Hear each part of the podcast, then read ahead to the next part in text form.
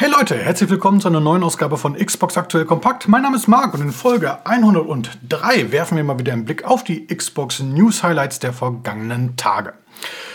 Das Jahr nähert sich dem Ende und das merkt man auch bei den News. Es wird ein bisschen weniger. Trotzdem, so ein paar Dinge müssen wir natürlich noch besprechen.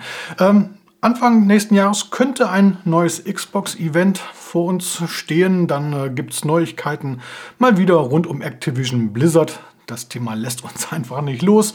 Äh, es gibt Änderungen bei der USK-Altersfreigabe. Wir haben so ein paar einzelne Spiele-News und natürlich auch das Spiel der Woche. Insofern lohnt sich dran zu bleiben. Legen wir los.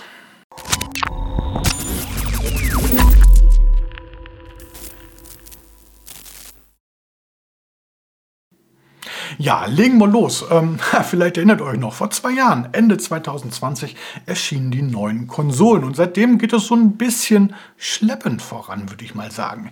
Ich bin jetzt nicht richtig enttäuscht, ganz so weit würde ich jetzt nicht gehen, aber trotzdem, früher waren die Startphasen von neuen Konsolen doch deutlich spannender. Ende 2020 erschienen die neuen Konsolen. 2021, naja, das Jahr der Pandemie, da muss man sicherlich ein bis zwei Augen zudrücken, geschenkt. Problem ist halt, auch dieses Jahr 2022 war einfach nicht besser, vor allem was die Xbox angeht. Klar, auch konsolenübergreifend sah es nicht wirklich gut aus, wenn man mal bei der PlayStation jetzt God of War rausnimmt. Sah es da auch nicht wirklich viel besser aus. Trotzdem, gefühlt war es bei der Xbox am schlechtesten oder am schwächsten. Klar, es gab ein neues FIFA, es gab ein neues Need for Speed und wie sie auch alle heißen. Aber ganz ehrlich, das ist halt Standardware. Das reicht dann irgendwo auch nicht immer. Also 2023 muss definitiv besser werden. Dieses Jahr war Microsoft ja noch einigermaßen groß äh, im Rahmen der E3 unterwegs. Es gab ein Showcase, so ein paar ja, Ankündigungen, Teasern, aber auch nicht wirklich der Rede wert. Dann gab es die Gamescom, Tokyo Game Show, auch dort war Microsoft vertreten, aber neue Ankündigungen gab es dann da gar nicht mehr eigentlich. Man hat da eher Sachen von der E3 nochmal aufgewärmt und wenn, dann gab es eher so kleinere Sachen wie auf der Gamescom zum Beispiel Pentiment. Und jetzt Game Awards äh, letzte, vorletzte Woche. Gleiches Bild. Von der Xbox nichts zu sehen. Okay, Xbox-Chef Phil Spencer saß im Publikum, aber das war es auch. Ich meine, okay, keine Nominierung für die Xbox, das sind wir gewohnt, aber ganz ehrlich, dieses Jahr gab es auch für die Xbox nichts zu nominieren. Ähm, aber auch im Rahmenprogramm keine Ankündigung, nichts, kein Trailer, rein gar nichts. Ähm, okay, jetzt kann man natürlich sagen, gerade köchelt es so in Sachen Activision Blizzard Übernahme und da möchte Microsoft den Ball vielleicht so ein bisschen flach halten äh, und äh, die ganzen Regulierungsbehörden nicht mit ganz großartigen Ankündigungen auf die Palme bringen. Aber das ist ja gerade ein aktuelles Problem, die letzten Wochen. Der Rest des Jahres war ja genauso dürftig. Und die Zeiten, in denen man sich wirklich auf ein Event, also die E3, konzentrieren konnte, die sind einfach vorbei. Dass es besser geht, das zeigen ja auch die anderen. Nintendo mit dem Nintendo Direct oder Sony mit der State of Play. Alle paar Monate kommt da was Neues, keine riesigen Ankündigungen dann in diesen Events, das nicht, aber trotzdem so kleine äh, ja, Appetit haben, um die Spieler bei Laune zu behalten. Games haben einfach was mit Begeisterung zu tun und diese muss man entfachen. Und wenn Microsoft Konsolen verkaufen will, wenn Microsoft Dienste wie den Xbox Game Pass verkaufen will, ähm, dann muss man die Spieler emotional packen und Spiele liefern. Und das hat man in den letzten Monaten einfach nicht getan. Ich meine, die Xbox Game Studios, die bestehen aus über 30 Fragezeichen, bin mir gerade nicht sicher, aber über 30 meine ich, äh, Entwicklerteams. Was machen die gerade alle? Ich habe keine Ahnung, wisst ihr es? Mein nächstes Jahr, okay, da erscheint einmal äh, Starfield und ich hoffe wirklich, wirklich, dass das Spiel dem Hype so ein bisschen zumindest gerecht wird. Äh, Redfall, höchstwahrscheinlich Forza Motorsport 8 wobei auch das noch irgendwie sehr vage ist, da gibt es ja auch keine richtigen Informationen. Ja, also darauf verlassen wollen würde ich mich jetzt nicht. Ähm, aber sonst, was ist mit Hellblade 2? Was ist mit den Reboots Perfect Dark und Fable? Man hört nichts davon. Nichts. Was ist mit Indiana Jones? Nächstes Jahr kommt der neue Indiana Jones-Film in die Kinos. Da wäre es doch wirklich sinnvoll, dann zeitgleich auch irgendwie ein Spiel zu veröffentlichen. Bislang wissen wir nur, dass es ein Indiana Jones Spiel geben soll, mal irgendwann. The Elder Scrolls 6. Und apropos 6, was ist mit Gears of War 6? Gears 6. Ich meine, da wartet die ganze Welt drauf, dass da mal eine Ankündigung stattfindet, aber nichts. Rein gar nichts. Was ist mit äh, Contraband? Ich meine, da gab es, wann war das? Auch vor, war das 2021? Ich bin mir nicht sicher. Äh, da gab es einen ganz interessanten Teaser eigentlich, aber man weiß überhaupt nichts über das Spiel. Man weiß nicht, worum es geht, man weiß nicht, was man machen muss, was, was Sache ist. Man weiß nichts. Rein gar nichts. Wie ist der Stand der Dinge äh, in Sachen State of Decay 3? Was ist äh, mit Everwild von Aware? Punkt, Punkt, Punkt. Man könnte die Liste ja gefühlt ewig fortsetzen. Keine Frage, das ist eigentlich so, wenn man so eine Liste hat, ist es ein super tolles Line-up. Aber das ganz große Problem ist, das Line-up existiert einfach nur auf dem Papier, zumindest für uns Spieler. Und das ist ein bisschen wenig. Und da könnte man fast sagen, hm, wenn jetzt nicht bald was kommt, zumindest Informationen, dann könnte die Stimmung in der Xbox-Community ganz schnell kippen. Zumindest hat Microsoft das anscheinend wahrgenommen, denn äh, Aaron Greenberg, der Xbox-Marketing-Chef, hat sich bei Twitter zu Wort gemeldet und er schreibt folgendes. Wir haben ein aufregendes Jahr 2023 vor uns, in dem wir viele Dinge zeigen und mit den Spielern teilen wollen. Also ich hoffe ganz ehrlich, die wollen nicht nur Dinge zeigen und teilen, äh, ich hoffe, sie wollen auch Spiele veröffentlichen. Weiter geht's. Wir schätzen es sehr, dass die Leute es nicht erwarten können, mehr zu sehen. Das Timing ist aber alles und keine Sorge, ihr müsst nicht allzu lange warten, bis es etwas Neues von uns gibt. Und das äh, etwas Neues von uns geben mit äh, nicht lange warten, entfacht so ein bisschen die Hoffnung, also zumindest gibt es jetzt sehr viele Gerüchte und Spekulationen, dass es im Frühjahr ein neues X0-Event geben könnte. Die ganz Alten unter euch, so wie ich, die ganz, ganz Alten, die erinnern sich.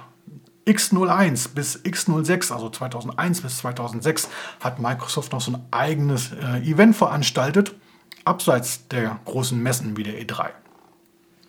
Dann ab 2007 war plötzlich vorbei. Da hat man sich dann auf den Lorbeeren ausgeruht. Äh, dann X018, X019 gab es plötzlich wieder. 2020 gab es dann anscheinend so ein paar äh, Terminschwierigkeiten, auch aufgrund des Konsolenlaunches. Dann 2021, wie gesagt, Pandemie. Dieses Jahr war leider nichts. Insofern wäre doch wirklich schön, wenn es im nächsten Frühjahr eine X023 geben würde. Was meint ihr? Wie seid ihr aktuell zufrieden mit der Xbox-Welt? Wie ist eure Gefühlslage bei zu diesem Thema? Was sind eure Erwartungen für 2023? Schreibt es mal gerne in die Kommentare. So, weiter geht's mit der Activision Blizzard Übernahme. Ich weiß, äh, es ist so ein Thema irgendwo zwischen, boah, so langsam nervt und ja, irgendwie doch so ein bisschen spannend, wie es da weitergeht. Hilft ja nichts, wir bleiben am Ball. Ähm, aktuell ist es immer noch so, dass sich Sony gegen diese Übernahmepläne von Microsoft stemmt und aktuell prüfen ja noch drei große Regulierungsbehörden den Deal. Einmal die FTC, die Federal Trade Commission in den USA, dann die CMA, die Competition and Markets Authority in Großbritannien und einmal die zuständige Wettbewerbskommission in der EU. Ich persönlich glaube ja, dass EU und Großbritannien dem Deal jetzt demnächst zustimmen werden. Die einzigen, die sich ja so ein bisschen querstellen, sind die FTC. Da hatten wir letzte Woche darüber gesprochen. Die strengen ein äh, Gerichtsurteil an oder ein Gerichtsverfahren erstmal. Äh, ja, gut, ich habe jetzt irgendwo eine Xbox-Brille auf, natürlich so ein bisschen. Ich kann es überhaupt nicht nachvollziehen, aber wenn man sich mal so die unabhängigen Medien anschaut, die zucken da auch so ein bisschen mit den Schultern und sagen, hm, entweder ist es eher politisch motiviert oder die äh, zuständigen Leute bei der FTC möchten sich damit profilieren. Könnte nach hinten losgehen. Naja, wie auch immer. Microsoft ist Sony ja schon deutlich entgegengekommen. Zuletzt hat man den Japanern einen 10-Jahres-Vertrag angeboten, in dem man, äh, oder laut dem man Call of Duty mindestens für 10 Jahre, äh, weitere 10 Jahre für die PlayStation garantiert ich verstehe eh nicht, warum sich das alles immer nur um Call of Duty dreht. Äh, da gibt es noch ganz andere äh, Marken bei Activision Blizzard, aber naja, ist halt so. Sony hat das Angebot bislang nicht angenommen und jetzt berichtet die Nachrichtenagentur Bloomberg, dass Microsoft sogar noch einen Schritt weiter auf Sony zugegangen ist und äh, gesagt hat, dass die Japaner Call of Duty auch innerhalb des PlayStation Plus Abos anbieten dürften. PlayStation Plus, das ist ja so das Pendant, das Gegenstück zum Xbox Game Pass. Und ganz ehrlich, ähm, das ist schon, also viel mehr kann sich Sony eigentlich nicht mehr erhoffen, oder? Äh, bin mal gespannt, wenn sie wirklich sich da weiterhin nicht zu so äußern oder das Ganze ablehnen, wie man das dann äh, vor FTC, vor CMA und vor der EU begründen möchte oder glaubhaft erklären möchte. Es bleibt weiterhin spannend und wie gesagt, wir bleiben am Ball. Dann gibt es Neuigkeiten zu USK, also zur Unterhaltungssoftware Selbstkontrolle, also dieser Stelle, die äh, in Deutschland für die Altersfreigabe zuständig ist. Ihr kennt all diese bunten Aufkleber bzw. Aufdrucke, Gelb für ab 6 Jahre freigegeben, Grün für ab 12, Blau für ab 16 und Rot für ab 18. Und genau an dieser Kennzeichnung gibt es ab dem 1. Januar nächsten Jahres äh, etwas Neues.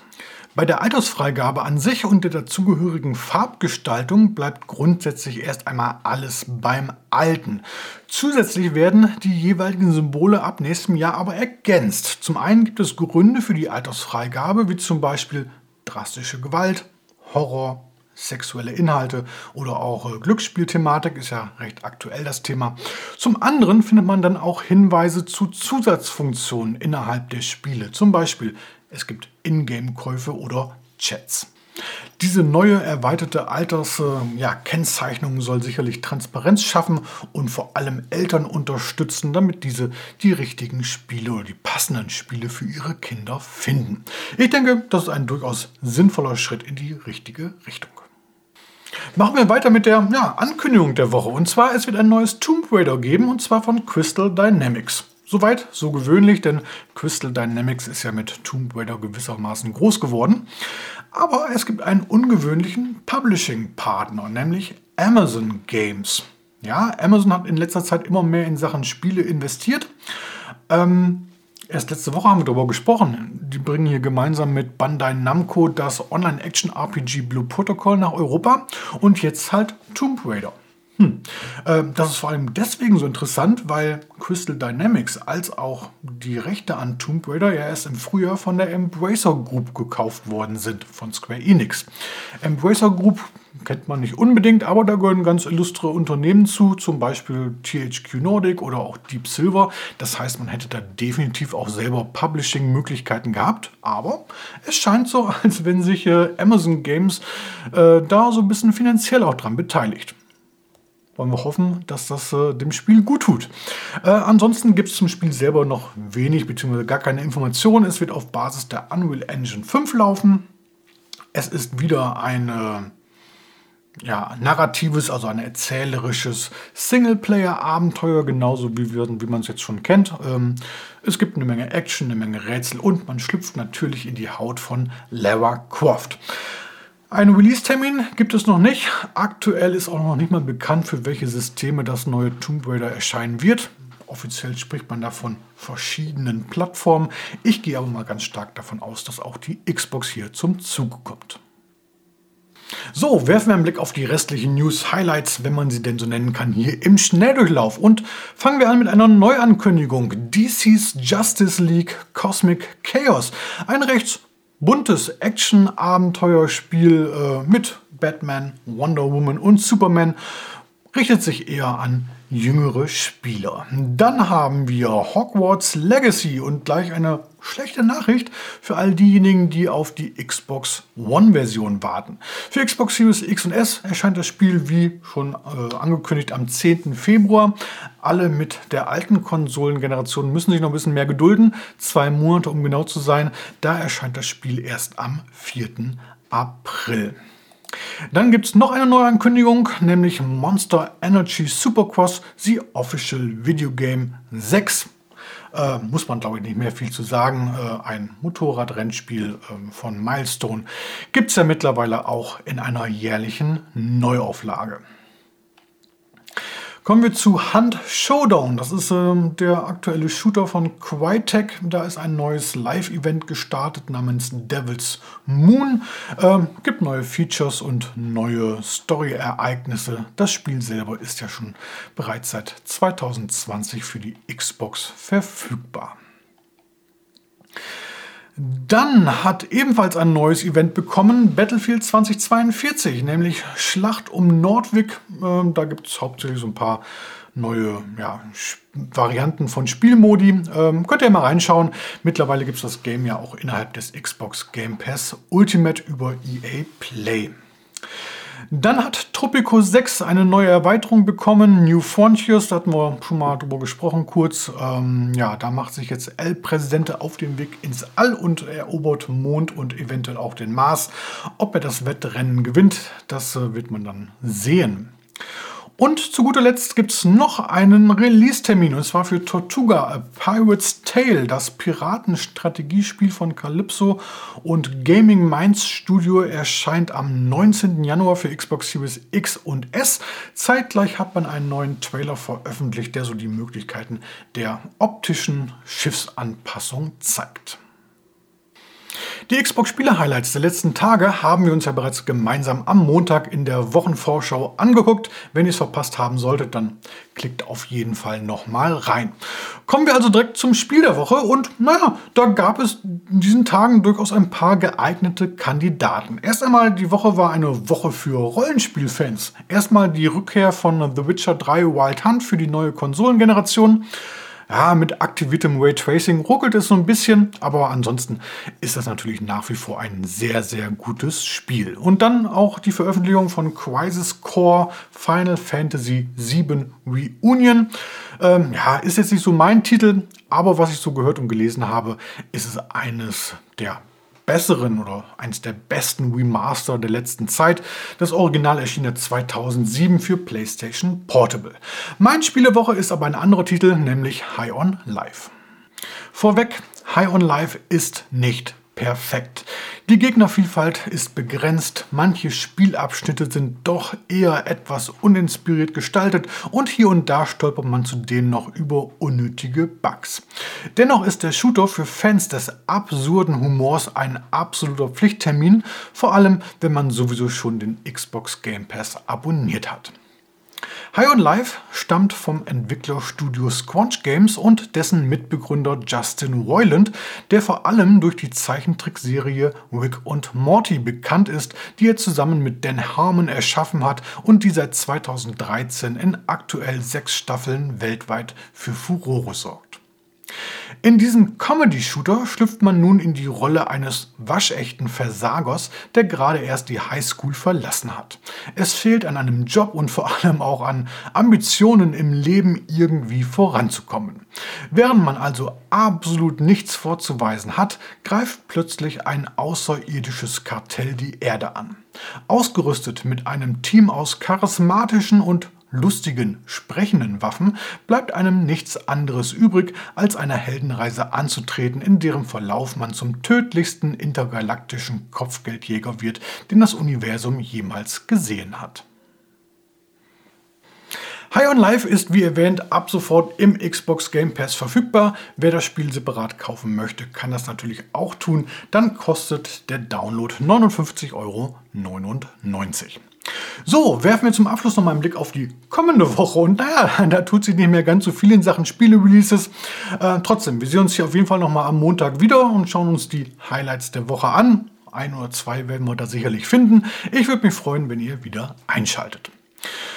Äh, bevor ich es vergesse, Folge 104, nächsten Samstag, 12 Uhr, am Heiligen Mittag sozusagen, findet ganz normal statt eigentlich.